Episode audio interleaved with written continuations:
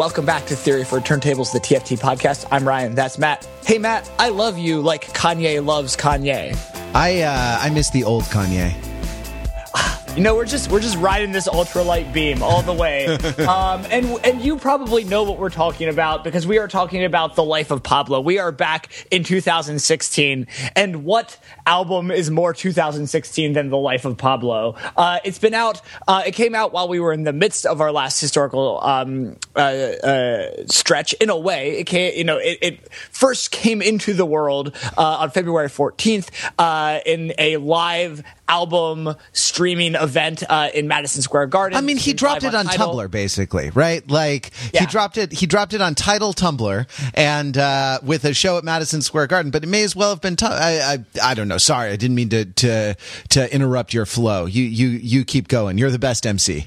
No, no, no. It's like that. It's it's you know it is kind of you know like this. It is kind of a a chaotic thing that interrupts itself, and you're never sure when it's quite done. Because I he uploaded it to Tidal, um, and then proceeded over the last month, month and a half to um, upload it, uh, update it, uh, revise songs, add songs, um, revise the track list, um, and then uh, just within the last week released it I believe on April 1st, released it uh, widely on uh, on Spotify, uh, other streaming services, and it's available for download and purchase. Uh, and so, with this kind of um, both, it's it's been in this weird place where it's been both out and in the world for a while in an official capacity. Rather, he he also what he did is he leaked it himself, but he like he really like release leaked it. He releaked it um, or something like that. Uh, and then now has kind of more more or less officially released it, and uh, it is now the number one album in the country after being out.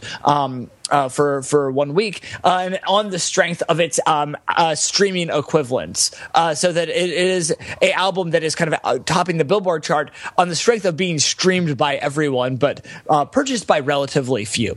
Um, and so this is something if you are not a uh, a Tidal owner or a um, or a waffleser, uh, you may have not um, had a lot of time to uh, to to uh, spend time with. So go and check out the life of Pablo. Um, it's a it is it is a it's a it's definitely a Kanye West project, uh, and it is is uh, I wrote a little bit about this on Overthinking It um, the day after the Madison Square Garden event, in that it is this kind of it is it, it incorporates sonically uh, almost every something from every corner of the Kanye West uh, project, uh, and it is it is um, at moments uh, it's very diverse in its sound and its mood. It is moments it's reflective uh, and and kind of reverent, and in others uh, other moments he's talking about um, a model with a bleached asshole getting bleach on his t-shirt and him feeling like an asshole. So it really it really runs the Kanye West gambit. I'm not sure. Yeah, I'm not sure that's actually. I think they wipe the bleach off the asshole before or you know it's uh in it's capable of like it's, it's, a, it's a, rhetorical question. Uh it's a it's it's kind of a it's it's kind of a zen koan of asshole bleach right? Like you know it's not meant to be able to be answered. It's meant to be contemplated. Uh and and and and through contemplation um you you you initiate your god dream. You get on your ultralight beam uh and and, and kind of achieve uh Kanye Kanye enlightenment. Uh, so um, whether or not uh, you've been banging this since February 14th or it's uh, relatively new to you, give it a listen, um, and we'll be right back here to discuss the life of Pablo and every corner of it um, right after this word from our commercial sponsors. Hey, uh, are you a country girl that loves Hollywood? Oh, I sure am. yeah, you miss those red beans and rice. Uh, yep. well, come to parties in LA where you can rub elbows with such celebrities as Lana Del Rey. Whoa, I know her. I love her song about video games. yes, Lana Del Rey is at all the parties in LA, and she is just as sullen as Kanye West is about them. Parties in LA. You can rub elbows with the Kardashians. Whoa, I know them. They're on E. yes, they are. They're also on the E television network. So uh, come to parties in LA. You'll never say no more. You'll say more, more, more parties in LA. If Kanye makes me famous, can I have sex with him? Yes, you can. Right on this kitchen table. Wow. All right. More, please give me more. I'll have more. Parties in LA. They never stop. Not even at four o'clock at the Denny's. And we're back. Hey, uh, Matt, I have a question for you. Oh, I'll bet you do. So this uh this life of Pablo, yes, with its 19 tracks, um, and its its release uh, in Madison Square Garden, uh, and it's and it's kind of in betweenness in in uh, in where it exists and and not existing uh, in physical form just yet where is the, the, canonical album and where where are the bonus tracks? Yeah. I mean, really they're all bonus tracks. right?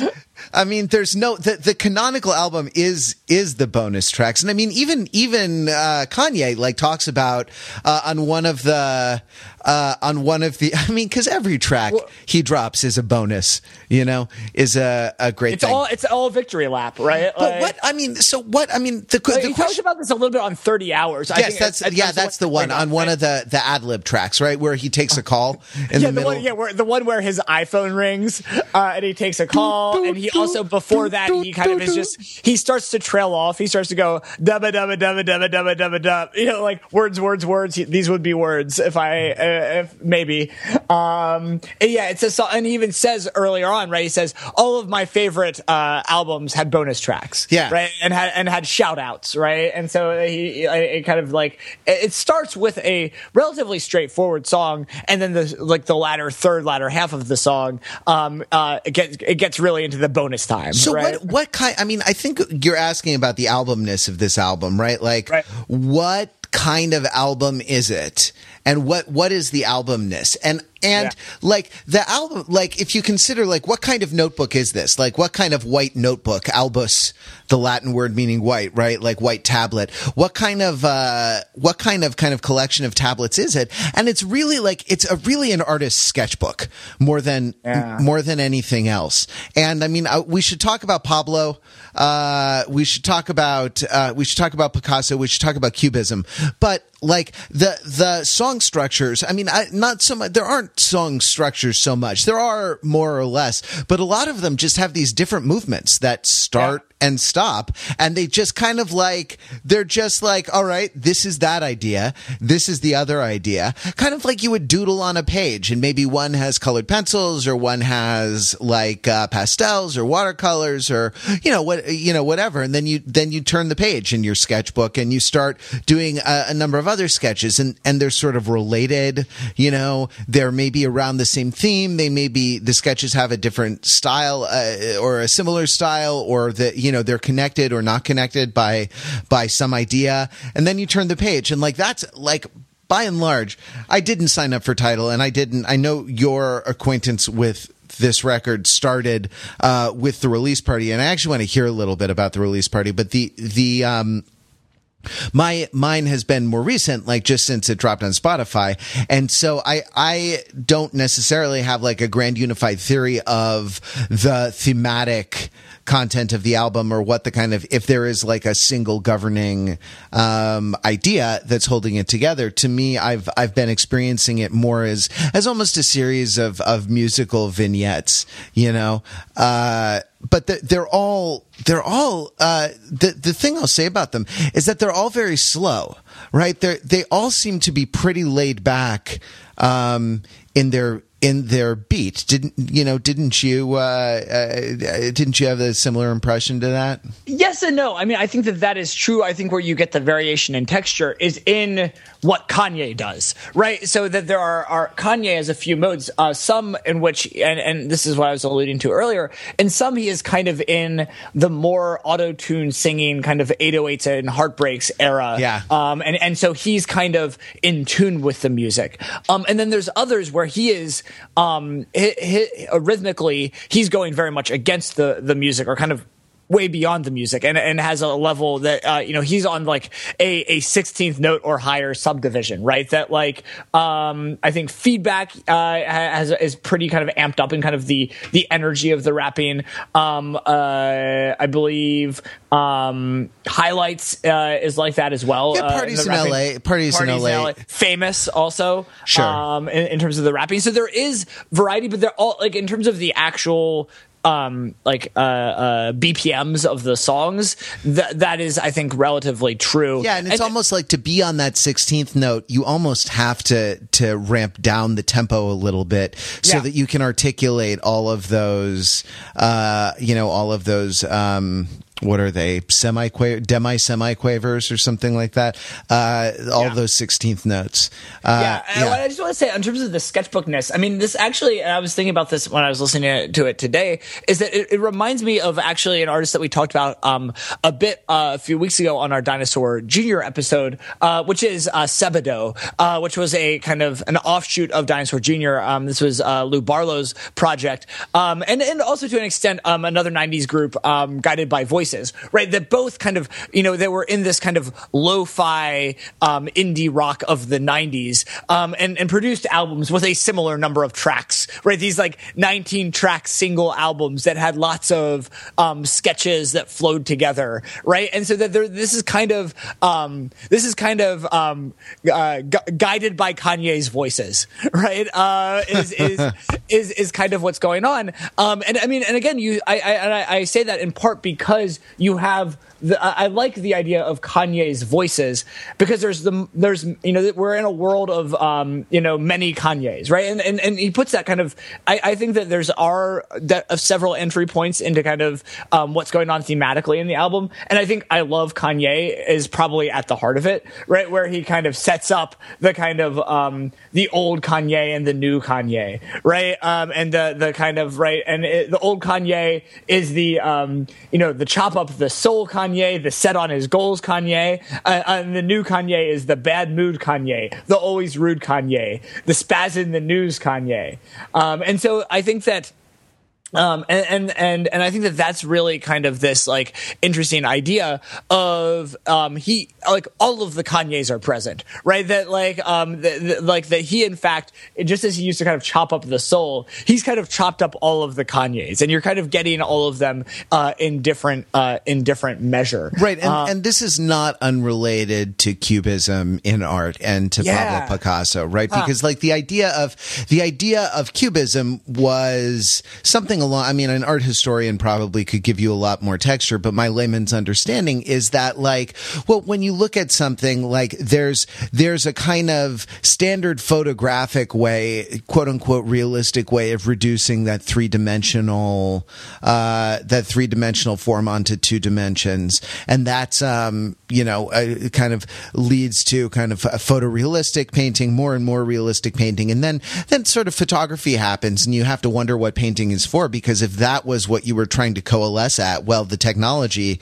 uh, now exists to actually make the real thing, and you don't have to have these sort of approximations. And so one way one way is to sort of figure out how uh, to make painting as much like photography as possible and to almost be more photographic than photographs. But the the Cubist project is to show multiple perspectives on something at once, right? A, a like something that's not really possible in a two dimensional rendering of a three dimensional object, but to show like, you know, the nose sticks out in a funny way and the, the eye is, you know, enormous or tiny or all out of proportion to the thing because the, the, um, you know, and, and this is, uh, right, because the, the idea is that the canvas is not just a straightforward kind of, uh, collapsing of, of 3D light into 2D space. It's, uh, it's something more than that. It's a, it's a set of windows, right? Right? It's a set of individual vignettes on reality. It's a set of like individual perspectives on the same thing that are discontinuous, but all kind of simultaneous. And, uh, and, uh, right. And so when, when Picasso sort of arrives from a, uh, from a, like a, a much more legible, uh, to the uninitiated beginning, like, like Picasso didn't, didn't start that for a while. You know, there are these early, there are these early Picasso portraits that are very accomplished and very, you know, very sort of normal. And then you see this like, at least my, like from exhibits that, that I've seen and, and some, you know, uh, cursory reading that I've done, you see this kind of simplification, um, into shapes and kind of a sort of mask like, uh, treatment of, of the faces in portraits. And then, you know, this sort of cubist cubist thing uh, begins to this cubist thing begins to emerge and the kind of the multiple the multiple squares the different colors the kind of the different scales um, all at the same time. And so when you talk about the different you know when you talk about the different kanye's right like it's it's almost like the the kanye is constructed performatively but not by a single performance right? Like there's a range of kanye performances uh, both the old kanye the chop up the soul kanye and the new kanye the kind of the sullen um, you know always complaining uh, you know always uh, uh, like throwing parties at Madison Square Garden, Kanye, and that these are all um, that these are all necessary. That all these perspectives are necessary to approach a representation in the kind of the the um, in the medium of media, right? In the medium of fame and famousness, right? Um, of of this this Kanye idea, this this uh, se- this sense of what Kanye is or what Kanye thinks Kanye is, and that's what has to be. You know, that's sort of what you have to. Uh, that's what you have to sort of come to terms with. Well, it's um, like just yeah. because Kanye is Yeezus doesn't mean he stops being the college dropout, right? Um, sure. And, and, right, and in terms of like those kind of two uh, poles of his albums before um, the life of Pablo, right? And so rather, because I think there's a tendency, you know, to think about trajectories uh, in terms of artists, right? And and we talked about I know trajectories a little bit when we talked about uh, Jenny Lewis, actually. Um, a while ago, um, but it's, it's kind of implicit in especially a lot of uh, established artists. Um, and so, and, and I think that this um, this idea kind of militates against the idea of there being a trajectory, or kind of uh, plays against it, right? Um, yeah, or it, of a single kind of totalizing trajectory. Right, right, right, right. Yeah, exactly. It, it thinks a little more like or, about orbit or about these kinds of nonlinear ways of kind of parsing time and space, right? Of of kind of um, uh, of of considering these things, um, kind of of sequentially. And again, and, and you hear that sonically as well, right? You just get, you know, elements now where you get um, songs that have a lot of the more kind of even even in the slowness, there are songs that have like I, I think um, FML uh, uh, has um, a lot more sonics that are kind of adjacent to some of um, the slower moments of Yeezus and kind of like har- uh, harsher pieces. Uh, same with feedback uh, uh, is kind of right like feels like it's, is rapping over a kind of like a, a feedback squall. Um, and then you have a lot of other elements um, where there are strings, where there are um, kind of these soul soul pieces. Uh, or Famous has this kind of chop up of this reggae song, right? That is kind of the um, the the breakdown at the very end. Um, and so that that they're they're all present, both kind of in terms of the um, uh, both in terms of kind of the presentation of self, but also just in terms of how this sounds, right? And It makes it feel kind of it's definitely on the one hand it's simultaneously both more and less cohesive than his other albums right in that it's like it doesn't all sound like one thing but like by then sounding like everything um it then it then becomes totalizing yeah right? the, the the sort of bricolage becomes there's more there's more discontinuity than continuity and that for whatever reason becomes its own its own kind of form of continuity uh, yeah. Yeah, I mean, it's uh, the uh, sonically the thing that was interesting to me was how how spare, and I guess this is the 808s and Heartbreak Kanye, right? Like how spare some of the beats are, and just how you know how interesting. Like it, we talked we talked a little bit about old school hip hop, and then talked about kind of the the.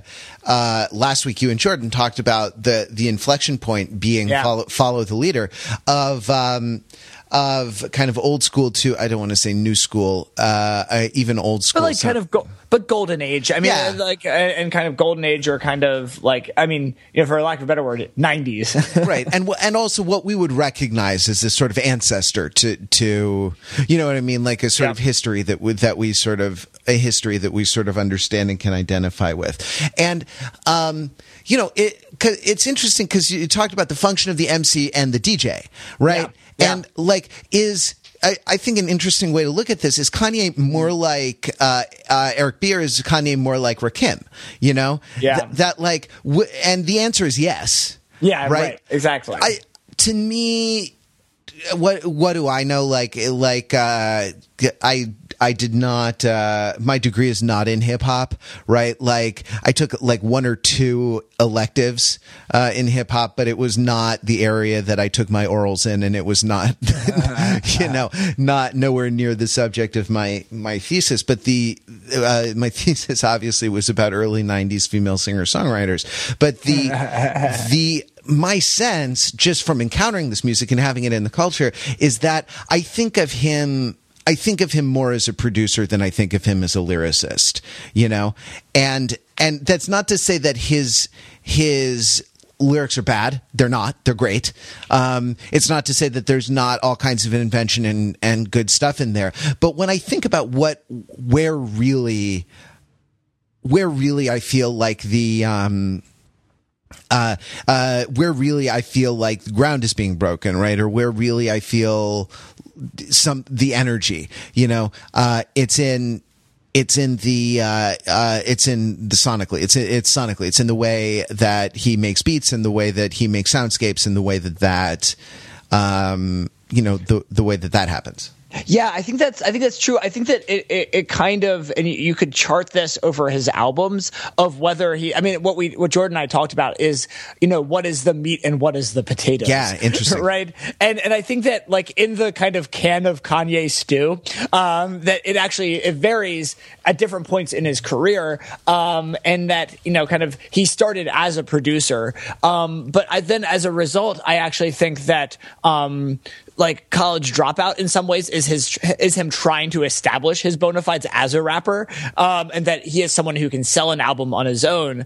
Um, and then his second album late registration um, uh, uh, uh, kind of uh, establish reestablish him, his, himself as a producer and kind of pushes a lot um, sonically kind of beyond. I mean, so and it may like go alternate um, from album to album. Um, I do think that um, the last few um, have been like I think Yeezus. I mean, Yeezus had a kind of like I had, I, I, mean, I would argue that Yeezus was still a bit more of a, a lyrical turn, um, in, in terms of kind of really blowing out this idea of, of Kanye as the superstar, as much as he kind of also created this harsh electronic, um, landscape. But I think that what was going on at Yeezus, and I think that has been going on since, um, really for the last three albums. So, um, my dark twisted, my beautiful dark twisted fantasy, Yeezus, and this one, um, is kind of, Kanye, the, I mean, whether it's a kind of a curator or it's kind of a meta producer, um, in that, he, you know, that there is, you know he is making some of these beats but that that there are also like you know on any if you look at the credits of any of these songs there's like eight producers um and like six co-writers um and like um and and three or four guest stars right? And and uh and, my, and again my my beautiful dark twisted fantasy was kind of the first one that had like a lot of collaborators and a really kind of star-studded list. Um and Yeezus had a bit more of that on the producing side, uh, but this has a lot of all of those, um, and and really has these elements where he is kind of.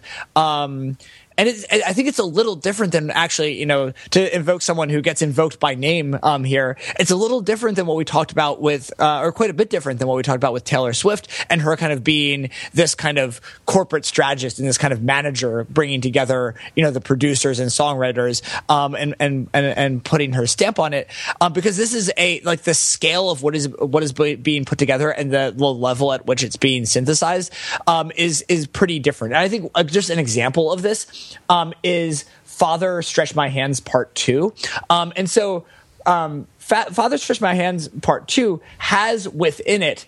Um, so the, the, there, this is the one that kind of um, bleeds in from uh, Father uh, uh, Stretch My Hands Part One, and it kind of there's a big shift in energy um, and a kind of ramping up, and and, and Kanye kind of shifts into auto tune mode and sings, um, and then a, a, guest vocalist comes in, um, uh, which is a Desiigner. And so what's really interesting context here is that the the Desiigner part and the beat are actually a standalone uh, is is Desiigner's song Panda, right? And so that there, so that and and that this song was not this song more or less debuted as part of the Kanye song, but also coexists as a new song right now that is number five on the Billboard singles. Mm-hmm. Right, so that, that, that, it samples a song that that was not yet released.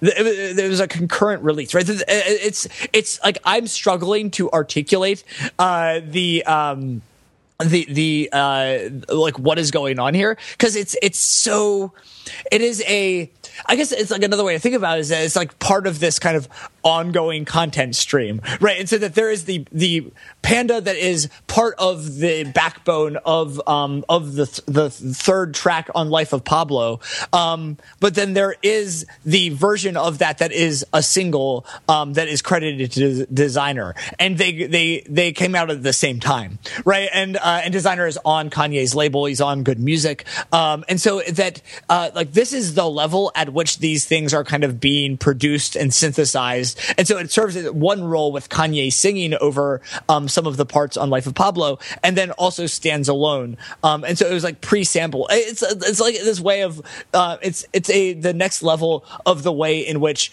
the remix to Ignition um, uh, is is way more um, uh, famous than uh, the original uh, uh, Ignition. Right? It's the review of the premix. Uh, he, he, breaks them off with a little review of the premix, um, and and and I think that that is just like so. I, I to kind of close the loop on that is that, that there is this kind of meta producerness that that um, that there is a there is um, there there are all these producers, and then um, Kanye kind of produces from these things that are produced. Well, I think right? one of the one of the like the dichotomy the di Kanye me's the dichotom Kanye's. Uh, like that create different Kanye's, the sort of outsider Kanye versus insider Kanye, right? Like Kanye that is sort of learning for uh, or yearning rather for um, approval and acceptance and and then Kanye who is sort of triumphal and is derisive about uh, uh, you know about every about everyone else. And it there is a sense i mean if if you're a professional if you're in the music industry right like songs are out for you months or years before they're out right, right. like right. songs songs exist and get shopped around not le- i mean actually to to a certain extent uh, hip hop is is uh, at least kind of rap based hip hop is more singer songwritery than than pop music is right and there's a little more identification of the of the creator with with the lyrics uh, at least though though a lot of the time the the tracks come from you know a variety of of uh, super producers. Well, and there is a, a secret world of ghostwriters. Uh, sure. Um, just just ask Meek Mill uh, uh, his opinions on Drake, um, which is that Drake uses ghostwriters. Um, is is that opinion? Uh, that is the opinion.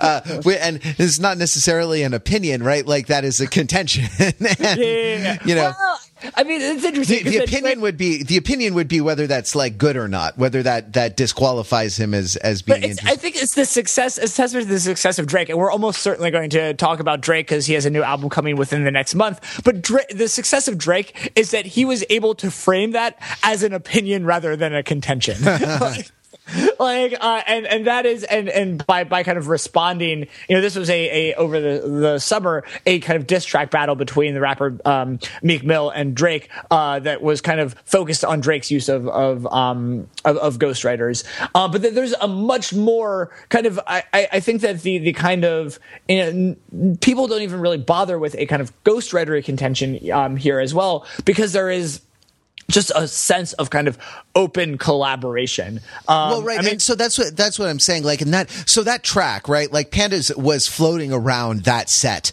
right? right. Like w- right. W- that milieu uh, was like those those private SoundCloud links or whatever were getting emailed around, right? On on the Good Music Slack channel, you know, right? Like getting getting posted and and things like that. And that it's yeah, it's this sense of collaboration. It's this sense of like uh, whether you want to conceive of it as as like a big, uh, as a writer's room, whether you want to conceive of it as a kind of party, whether you want to conceive of it as a kind of orgy.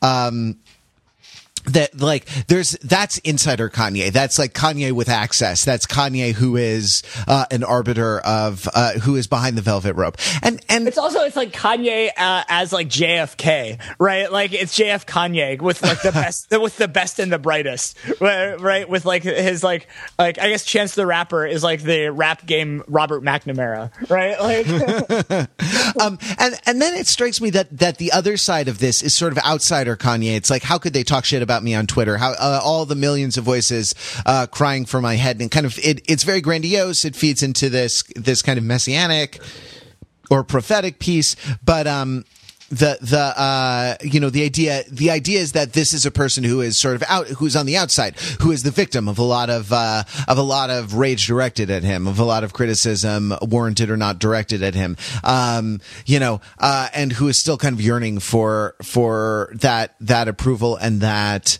uh, that acceptance right? Like that's that's the that's the other side. And and to, that's where I kind of situate a lot of the you know a lot of the very specific sexual predilections that get that get at least aired, um, if not entirely worked through, uh, right? That at least provide a sort of a, a sort of mood. Um, there's a whole set, you know, uh, and and this kind of like, and it it doesn't come out a lot one once or twice when he talks about getting aggressive or being criticized for being aggressive, right? Like um, the the kind of the strength of that doesn't come out on this as much as it has in in in other places. But that's the that's not the sort of the party master the the like the uh the like the super connector kanye. That's a that's a sort of that is like uh uh naked came i into the world and naked am i going thither kanye. That's the sort of wailing wailing baby kanye. Um and uh, and it's a it's a sort of different thing. It's another aspect. It's another uh, it's another one of the kind of the views that we get. Another one of the performances that adds up to the idea of Kanye-ness. Well, I think that I mean, speaking of wailing baby Kanye, I think that this is actually an important piece of of what's going on in this album. Is that um, that that since his pre- I think this is his first album. I, I need to kind of check the dates right, but this is his first album since becoming a, a dad, right? Um, and and uh, and and I believe when he was mostly writing and recording this, um, you know, uh, North was a at this point a t- North West was a toddler, um, and uh, and uh, uh, uh, his son Saint, who is now now um, uh, a, a, few months old, was you know kind of um, on the way, um, and the, the, and this kind of preoccupation about fatherhood and you know kind of his sense with his own father, relationship with his own father, and a kind of a sense of kind of protectiveness um, of his um, of his kids and his family from both outside threats and from himself um, is I think one of the, I think another major theme throughout this album, and and so that that there's a sense. Um, right and it's it's there on uh, no more parties in la right where he says you know uh, he, he engages in some la based route talk right where uh, he he well, he likes to take the 405 because he feels like that's safer than like driving on Mul- mulholland. I don't even know if that's sensible in terms of la ge- geography uh, or if i'm remembering that correctly. The point is he's worried about certain routes he's worried about traffic um, but he's not worried about saint um, because uh, saint is baby Ye right and that baby Ye is tough, right? Uh, and uh, but he's, he's he's he wants to be productive. Uh, but elsewhere, right on the on the song that I do think of as kind of the last song of the album proper, right? So I kind of see that there is a, a set of movements that go from Ultralight Beam um, up through like Wolves and the little epilogue to Wolves, which is Frank's track. Um, and then there's like everything after the Silver Surfer intermission. Uh, the Silver Surfer uh, feels more um, bonusy. Um, and so but so wolves uh, again which which was kind of where and uh, as he played the madison square garden the the tracks at madison square garden he played it basically continuously up through wolves and then paused and kind of talked to the audience a little bit and then played most of the rest of the songs kind of one-on-one or um, a number of these other ones. Um, but they were kind of parceled out uh, in drips and drabs. Um, and so but wolves also kind of sets up this image um, of of him and his family, right? Um, and kind of drawing these kind of comparisons to to Jesus's family, right? To um, to Mary and Joseph, right? And so that um, and and the last kind of couplets to kind of end the album proper, right? Is um, you know, what if Mary was in the club before she met Joseph around hella thugs? Cover Nori, um, his nickname for North, uh, in Lamb's Wool. We're surrounded by the fucking wolves. Mm. Um, and then repeats again, um, uh, cover Saint in Lamb's Wool. Um, we're surrounded by the fucking wolves, right? And so that and that that is like the the image, and then that I think is like one of the lasting kind of pieces of um, of this album, and kind of and um, you know again elsewhere he's um, you know it's whether it's about kind of um, fake friends and family, uh, whether it's about the kind of social life of LA um, that are threats, or the traffic, or the LA ness of it all, um, or it's Kanye himself, right? And and about kind of um, I think FML is really on this of you know where he sort of says you know um, I you know I'm going to fuck my life up, right? And this kind of these kinds of even though the wondering um, about the the the freakness of the of of every bad bitch at the Equinox, uh, and whether or not they are are freaks, right? That these are, right, this is his kind of stream of consciousness. This is kind of like, as much as he is a father, as he is a kind of committed husband, um, uh, and, and is kind of protective, um, he like, he's like, he's like, but I, but look at all of these women in the equinox. Are they freaks or not? Um, let me ask that again. Let, let it echo off of the voice of the dream. Um, and, uh, right, like the dream is like the voice of the hills. Uh, the hills are, al- the hills are alive with the sound of the stationary of stationary bicycles. Yeah, yeah. The hills are alive with the sound of stationary bicycles. Of, with the sound of spinning. Sorry, there it is. I thought uh, I thought I had it before. I actually I wanted to. Uh, I wanted to talk about Equinox a little bit. Is this a product placement? well, yeah, I mean, there's that, and then, and then, um, yeah, right. Like uh, what uh, the oh the one that Genius pointed out was uh, uh was Formation and Red Lobster and uh, Kanye and Equinox, right? Like are these are these product placements? But I, I, I didn't want to I didn't want to interrupt your flow. Uh, if if you feel like you I flowed. I flowed. yeah, if you feel okay, so you got you got where you're going. So this is I mean, so Equinox is interesting, right? Like. uh, it's not like every bad bitch in the 24 hour fitness, you know? And it's not, right. it's not every bad bitch in the, in the crunch, you know? And the, I, I actually don't know what the East Coast equivalents of a lot of these are. I'm sure you have 24 no, fitness out exist. there. Yeah. They both, there's, they're, they're crunches. They're both of those. Yeah. Um, right. Like it's not, it's not Boston sports club. Right. Yeah. And that's, that's, you know, this is interesting to me. Like it's definitely like a high end, uh, you know, uh, expensive, like multi hundreds of dollars versus, you know, a couple dozen bucks for your, uh, for your monthly membership.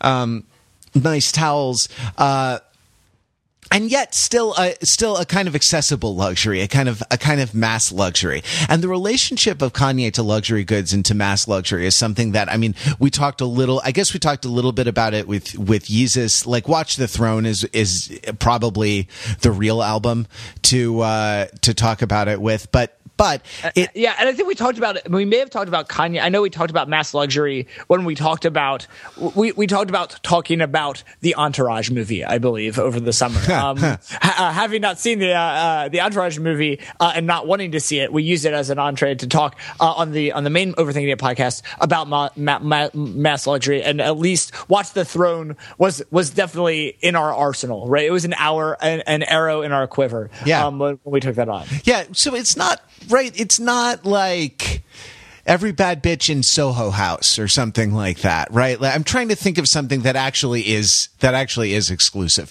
like where you probably couldn't get in, uh, no matter how how sort of successful a like a middle class, you know, post industrial elite uh, knowledge worker you are. Um, I, I, maybe maybe Soho House in Los Angeles. I don't know. I, I, guess there's a Soho House in New York too. I'm trying to think what the what the uh, equivalent sort of cultural cultural elite elite, elite place would be. And it, it's interesting because like Kanye is a is a fashion designer, right? And is a high fashion designer. These aren't all. I, I don't know. I don't know what uh, actually I don't know what the price points are, but I'm I'm assuming they are uh, that you know Kanye's line is not a like a mass market um, mass market sort of product, and that. Well, this is really interesting though. I just want to break in and that it is though it's kind of athleisure, right? Like uh, it is is at least purportedly kind of active wear, kind of fashiony active wear. Um, and so I'll let you finish your thought, but I'm wondering if he needs to know if they're freaks or not because that's an important for the design of the clothing. Like it's like you're at the Equinox, you are my target market. I need to know whether you're a freak or not. Like I need to know whether these are tearaway pants that I'm designing. Uh-huh. Go ahead, finish your thought. well, the the I mean, what is there to say? The the um, you know, so that this is uh.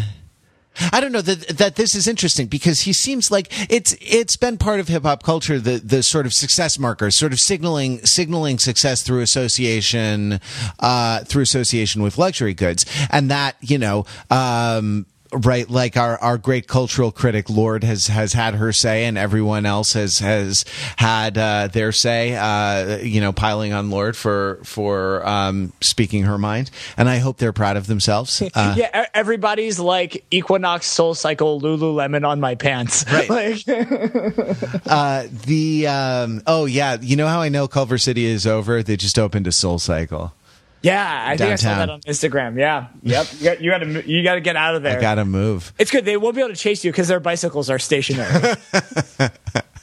like the like uh like a cult, right? Like uh you know chasing chasing you down like you can't you like a, yeah, haunted house movie. Man, living in LA, it's like you're like it's like you're really stuck between like the rock of Soul Cycle and the hard place of Scientology.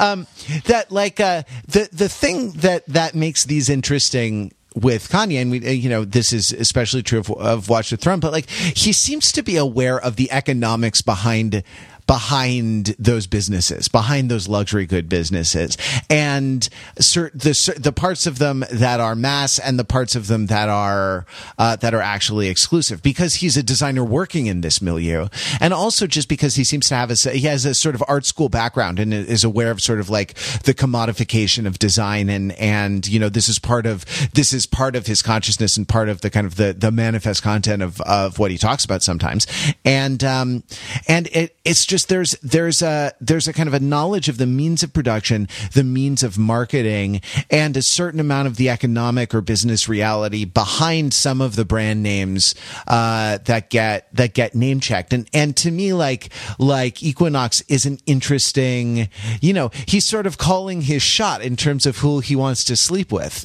You know, like uh, uh, that is to say, a uh, you know a successful knowledge worker in the, of in the post industrial elite elite. You know, you're you're going to have a job in uh, you're going to have a job in in advertising or marketing or something. Like you're going to have a job at a tech startup or something, right? Like uh, if if uh, Kanye wants to know if you're a freak uh, or not, um, if if you are in if you have kind of if you're in the pool uh, that he is uh, that he's fishing in, right? Yeah, I mean, well, it's also it's like it is just interesting about like in terms of thinking about who is not in that category and like whether or not i mean i think that that, that there's also this kind of the I, I, think there's this interesting idea of freak ambiguity uh, because it's like I, I, feel like like another uh, the other way i'm thinking about this is that you know like weirdly it's like if you are kind of too fancy for equinox like there's kind of greater certainty that you are a freak, that you can get freaky. Cause like you are just like only in your private luxury gym. You're kind of in, you're in the world of kind of like some of the models that he talks about in, um, some of the songs. Right, right. Um, uh, and then if you're at kind of, I feel like, uh, if you are, yeah, are exactly. At, the private gym at the Wilhelmina offices. Right, right, right, right. Yeah, yeah, yeah, exactly. Um, but then if you are like at the YMCA, you're also gonna get freaky because you're just like, you're just lifting those weights hard and, and sweaty. But like that that the Equinox is is like I mean these are these are like not only are they nice gyms, like these are the kind of gyms where both like before, during, and after the workout, um, many of the people working out do not look like they are working out. Like if you just took a quick snapshot, and it's not that they're not working hard, it's that they somehow um, are very together, right? Like I associate they've got those they've got those refrigerated eucalyptus towels. Right, right, right. And there's there's there's perhaps there's makeup on um, while working out. Uh, there, uh, everyone is done up, ma- male and female, right? And um, as much as Equinox tr- has tried in its marketing to c- co-opt um, some of the CrossFit edginess, um, it definitely feels like a kind of it feels uptight, right? And so that, that this is this kind well, of right, because if you're bourgeois, then you have to worry about status, right? Yeah. Like if you're if you are solidly working class, you don't have to worry about status because it doesn't affect you. And if you are uh, if you have enough class not to, if you're high enough not to worry about it, then it doesn't uh, uh, then it doesn't affect you, right? Like it's it's if you are on that hamster wheel, then you have to worry about the the you have to worry about your own Instagram ability. You know what I mean? Right, right, right. Well, and I think that I mean it is interesting. Like there is like several other pieces of like kind of fitness um, that are that are uh, on here. Fitness talk. I think the other one from Thirty Hours is uh, how he says that uh, I wake up all veggies, no eggs. I hit the gym, all chest, no legs. Um, and I find that that's like I mean interesting in a lot of ways. I mean I guess again that's also possibly about him checking out women at the gym, but I think it's also about him kind of like you know like doing what is kind of outwardly visible, right? And, and gives you the pecs, gives you that like appearance of strength, but not actually providing that stability and strength for kind of like uh, a more like rounded uh, physical fitness of what would like help like with running and kind sure. of like. I mean, when I strength, when I right? when I used to go to the gym, I I would see those guys. They they you know had huge overdeveloped pecs and deltoids and whatnot, and, and little skinny pencil legs in their uh, in their athletic shorts. Um, and yeah, you feel like they they couldn't box or like you feel like the wind would knock them over, right? Yeah, absolutely. Um, yeah, so I found that I found that very just kind of this idea uh, I feel like that that and some of those other themes um, kind well, of. Gym, I mean, the gym is an interesting like postmodern space, isn't it? Because it's right. like because when you evacuate the the necessity of physical labor uh, from your life, then then it becomes it becomes a you can kind of make it into a luxury good, right? Like there are you know oh are you like which spin studio do you belong to, right? Like which which this or that do you belong to? It's it uh it can become this kind kind of this identity signifier because it's no longer a necessity, right? Like when you when you had to chop wood for the wood stove in order to heat your home you know there wasn't an, there was a lot more necessity around that and and things that are things that are necessary are not beautiful you know it's it's really it's the things that are it's the things that are gratuitous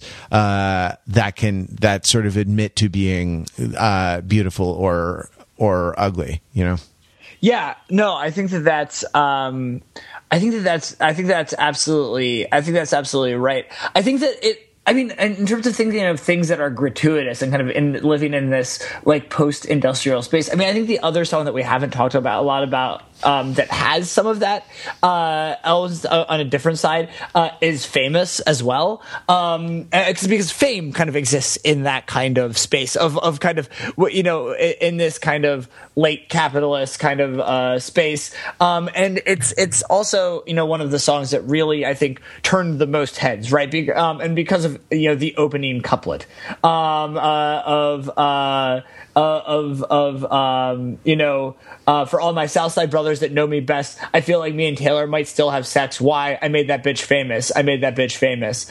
Um, and I think that there is, I think that there, I, I, think that there's something that's kind of interesting that's going on here, and I think it relates to this other side of, of kind of the gymness. I think that I think that the prefacing of that for everyone from Southside Chicago that knew me best, for my friends, uh, uh, like I like uh, I feel like um, me and Taylor might have sex. It's just this like I like setting that.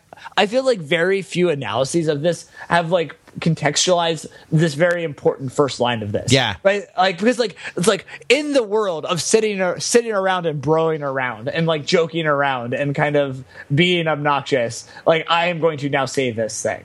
Right. Like um and and, and that like I, I I find this like like each all of these that are really kind of um like setting up right these are actually not couplets couplets exactly. Um they're, they're these kind of lines of three right? So it's like to this set of people um then here is this statement. Um and then you know it goes on right? For all the girls that got dick from kanye west um if you see them in the streets give them kanye's best. Why? They made mad they ain't famous.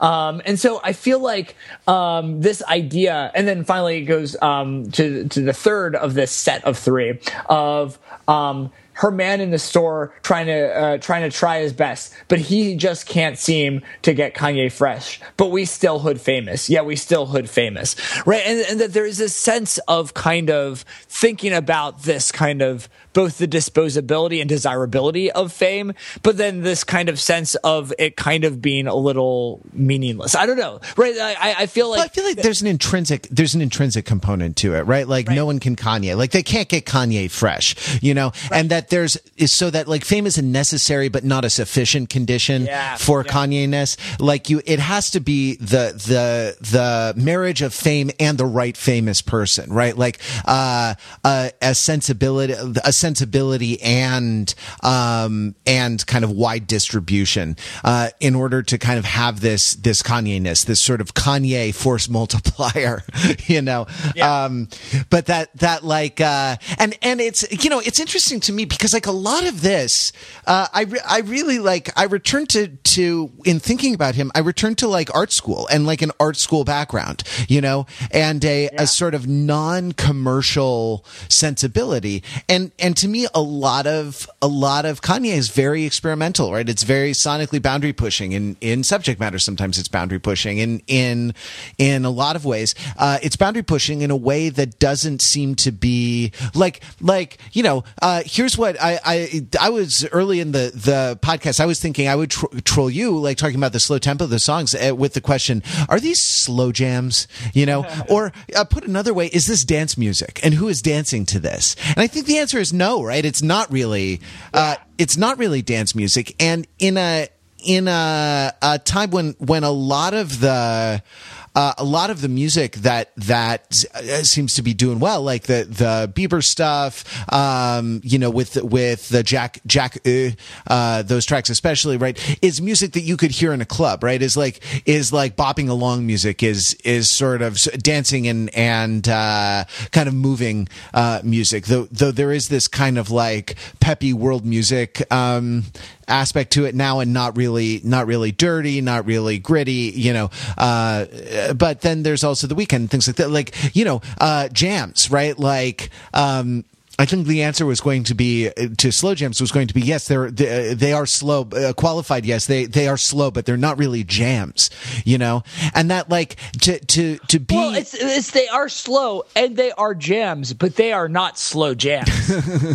Um, Some, I mean they have jam they have jam portions, right? Like they have, yeah, yeah, they have yeah, jam yeah, jam movements or kind of jam sketches. There, there's there. jam. There's jam. There are moments of jam, right? Um, but they're but they're not but you but there but it's not sustained jam. The, the jam we talked a little bit about subversion when we talked about M.I.A. and it's kind of a self-subverting jams right? Like the, these things kind of the momentum doesn't um, build within a song in a kind of conventional verse chorus verse way. Um, uh, and again famous is a good example of this where where, where there is a hook um, but like the hooks uh, rather than uh, the hooks are where the beat cuts out. But then the third time that the hook would come around, it kind of um, right that uh, you get Rihanna going. I just wanted you to know, and then the song kind of unspools into a new kind of jamness, right? So that you have one kind of jam, and the song is kind of rocking out uh, in this kind of very uh, Swizz Beatz kind of way, um, in, a, in, a, way that kind of like lives in in something that's um,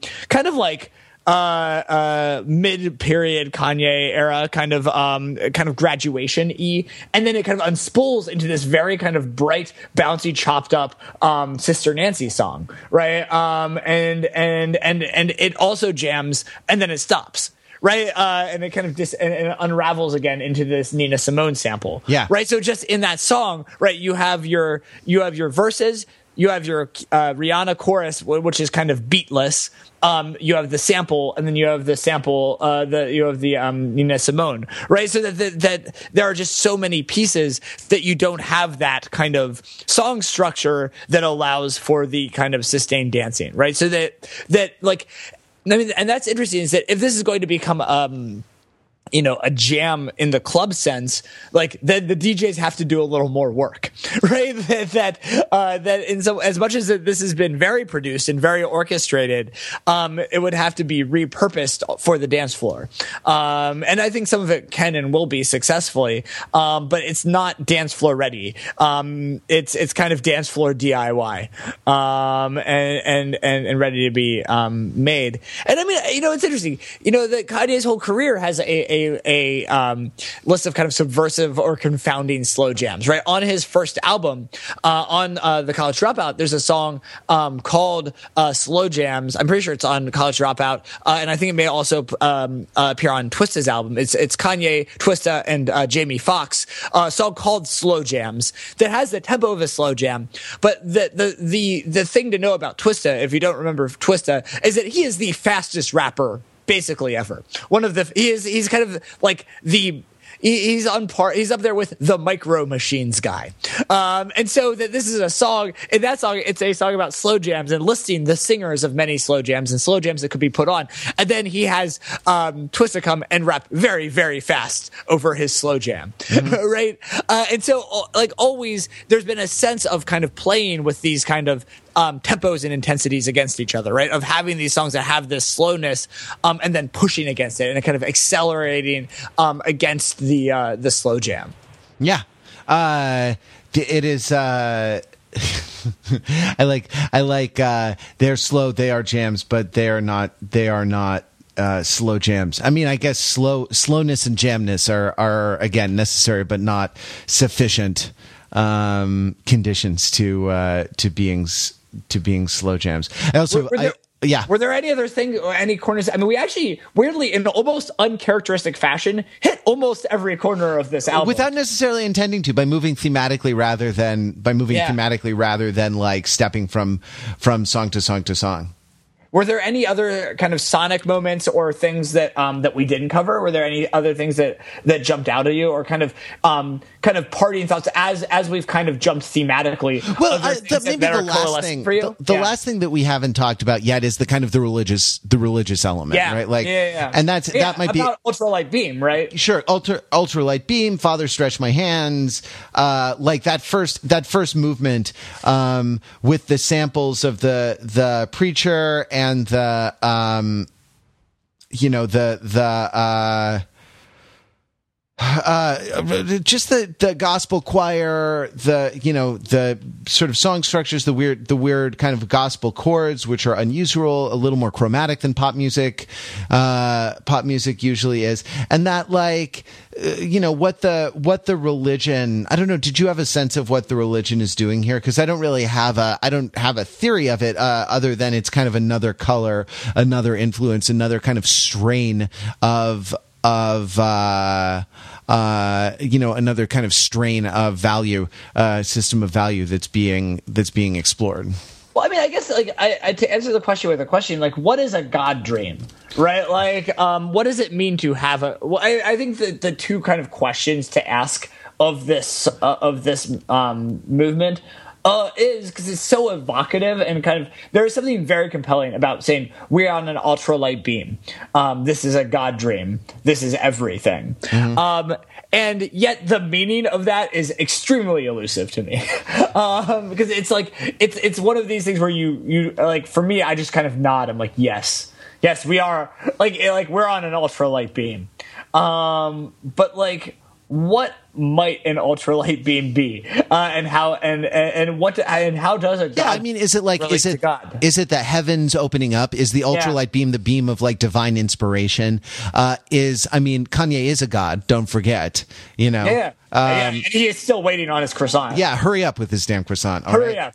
I mean, um, it's been years. It's been years now, and the croissant has not yet arrived. Yeah, I mean, I was it. Is am I wrong? But I always took that that song to be about like a post-industrial service economy and not necessarily about uh, not necessarily about theology per se. Oh, we're all a god, it, right? right in the world, uh, in the world hey, of kind of like if uh, you have a Gilt membership, then you too can be a guy. Actually, that's years out of date. I don't even know what the. I don't even Munchery, know. Mun, with Munchery, we're all gods. that, have they come to Boston? Like that is a great service, by the way. Uh, I've I've read about. I, I I read an article in some magazine about uh, about their attempts to make a wonderful deliverable burger. Like um, it, it's not bad. Mun, Munchery, or as we used to call it, takeout. right? Like they, they, show up with like plastic containers full of food that you heat up and eat.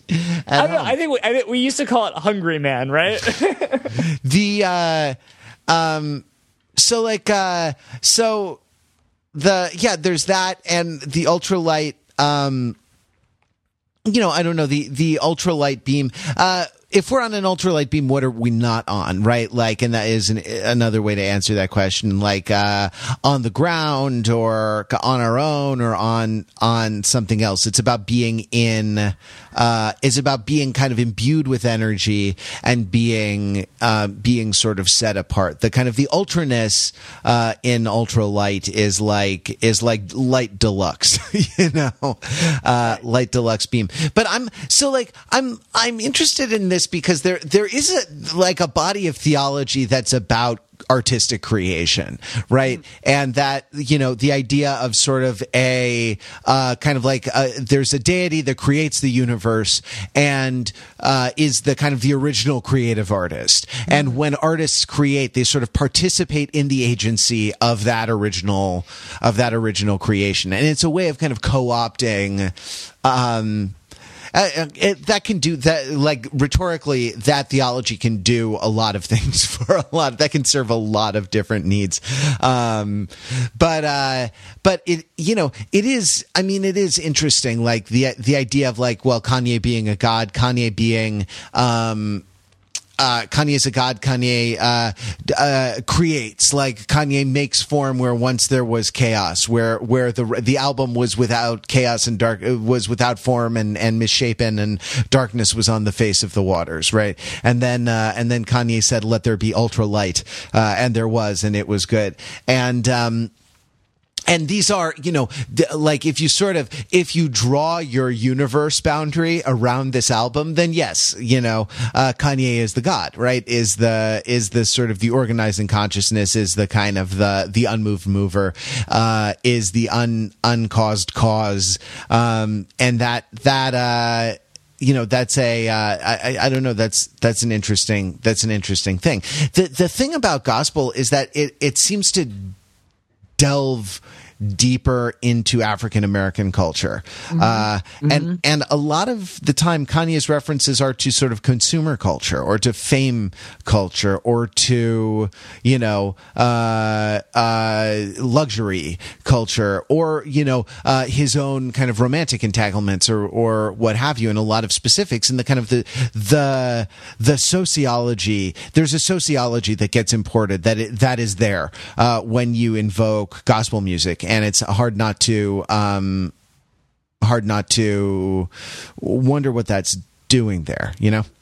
Yeah, absolutely. I, I no, I think that that's I think that's um, absolutely uh, correct. And you you feel that um, I, I, definitely felt that way. He performed the song um, on on uh, uh, Saturday Night Live um, the weekend the album was coming out, and you you felt that right. He performed it with the gospel choir, with Kirk Franklin, um, with uh, uh, with with the the Dream was there, with like uh, with the whole group of collaborators, and you have a sense of it feeling kind of um, like this kind of.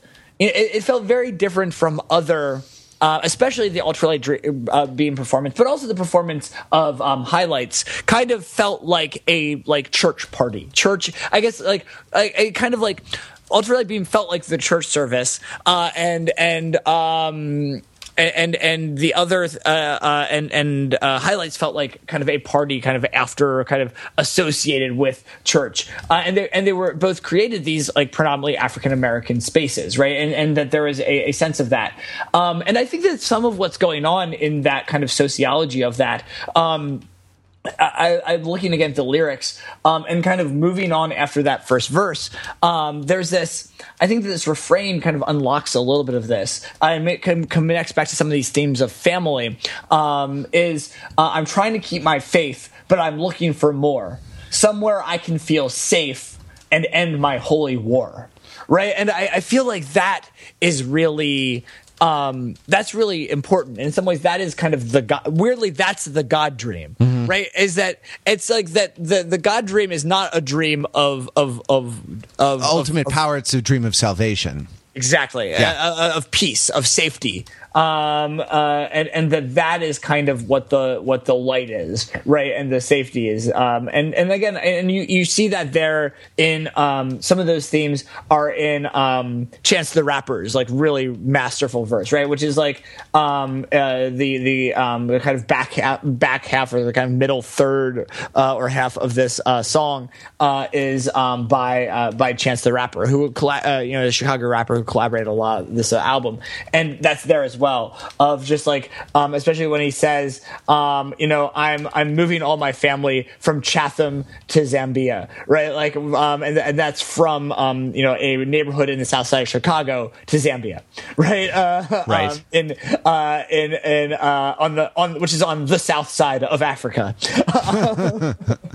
Uh, so he stayed south side um, but uh, but uh, but but going very differently right? So that there's these senses of of how this safety is being um, constructed, and it's with and it's it's with family and it's with kind of um, religion and church, um, and there again, though in that there are threats, right? You have the the fake friends and the and the kind of uh, fake uh, fake relationships, right? So that it's there, um, and and and there is a sense though of of this desire for salvation, both in God and in the way that God is embodied in culture, and kind of belief in God in a certain kind of the gospel God as a kind of form of cultural sa- salvation, as as this resource that gives strength and builds that, right? Yeah. And I, I, think that that is um, part of what's going on, and and why this has this kind of prominent role in the beginning of this album, and again, kind of especially if you kind of um, see wolves as kind of the heart of the latter part of the album um, it's there again in this idea of shelter from from danger yep. uh, of, of the family. So um, well yeah and the idea the idea of the father providing that for the sons for for saint and for for north right? Like yeah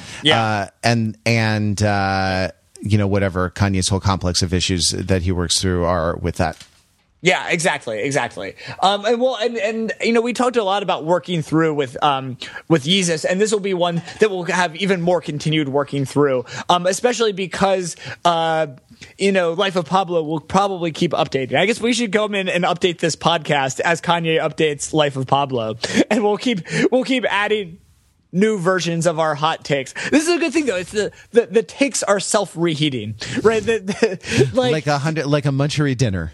Like a munch, yeah, exactly. These are munchery dinner takes, uh, like uh, because uh, you know they're pre-cooked, um, but you can heat them up anytime. Uh, and so, uh, so heat up your Kanye hot takes uh, and and send them on in to us because they're going to stay fresh for a while. Um, you can get them into us on Twitter. Tweet us at TFT Podcast. Um, we always love all those tweets. Um, Amanda is is mans the Twitter boards, but we all we all kind of see them. We react, we we jump in. Um, same with on the show notes at Overthinking It. There's always some fun ideas and thoughts uh, that happen on there. Um, and then Facebook is a great way. I mean, especially with this album being number one album in the country, uh, an album that is kind of um, both engaging and controversial in its own ways. That uses as a chance if you have a friend who um, has uh, been wanting to talk about this album or kind of wanting to engage with it, especially if they just uh, saw it appear on Spotify a little while ago um, and are just uh, starting to engage with this. Maybe share this with them. Maybe post post this to their wall, maybe um, uh, mention uh, mention them on Facebook uh, on one of our uh, posts, uh, and bring them into the fold. Um, so next week we'll be here. we we are going to stay back on contemporary music. there's I think a lot, been a number of albums that have come up, come out over the last three. Um, months that we'll revisit. Um, a number of exciting releases coming out. Um, but this was a good way to kick it off. Um, because this is really i think the album very very much at least of the quarter. Uh, and uh, and and it's a good way to, to start that off. Um, so stay tuned here. Um, and uh, whether uh, whether we are in chatham or in zambia whether we're on that ultralight beam or at the equinox know that we will continue to be keeping it real